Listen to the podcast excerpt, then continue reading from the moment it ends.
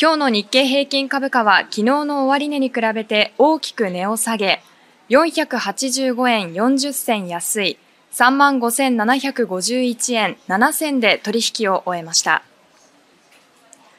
では今日の株式市場について au 株コム証券の山田さんの解説です。山田さん。はい、お伝えします。26日の東京株式相場は急反落です。日経平均株価は485円安となっています。前日の米国株はニューヨークダウ242ドル高で3日ぶりに反発。SP500 とナスダックは6日続伸でした。ただし現地引き跡のインテル決算は先行き慎重で夜間1割安となりました。今朝の東京市場円安の一服とインテルショックの警戒から233円安と反落して始まり難聴なまま3万6000円台を割り込む展開でした。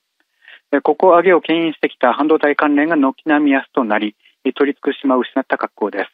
週末の持ち高調整などから午後には548円安の場面までありました。週を通せば212円安で3週ぶりの反落です。火曜の日銀金融政策現状維持の結果を受けて3万7000円に急接近の場面まであってその後急失速となっています。マイナス金利解除へ前進との感触でしょうか。来週は米 GAFAM はじめ日米主力のハイテク決算が最大の関心事となるほか月末月初で経済統計多く、米雇用統計など出てきます。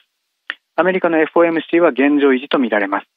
やや高値波乱の局面となっていますが、騰勢から仕切り直しへ、月末安、月初高あたりの反転を伺うこととなりそうです。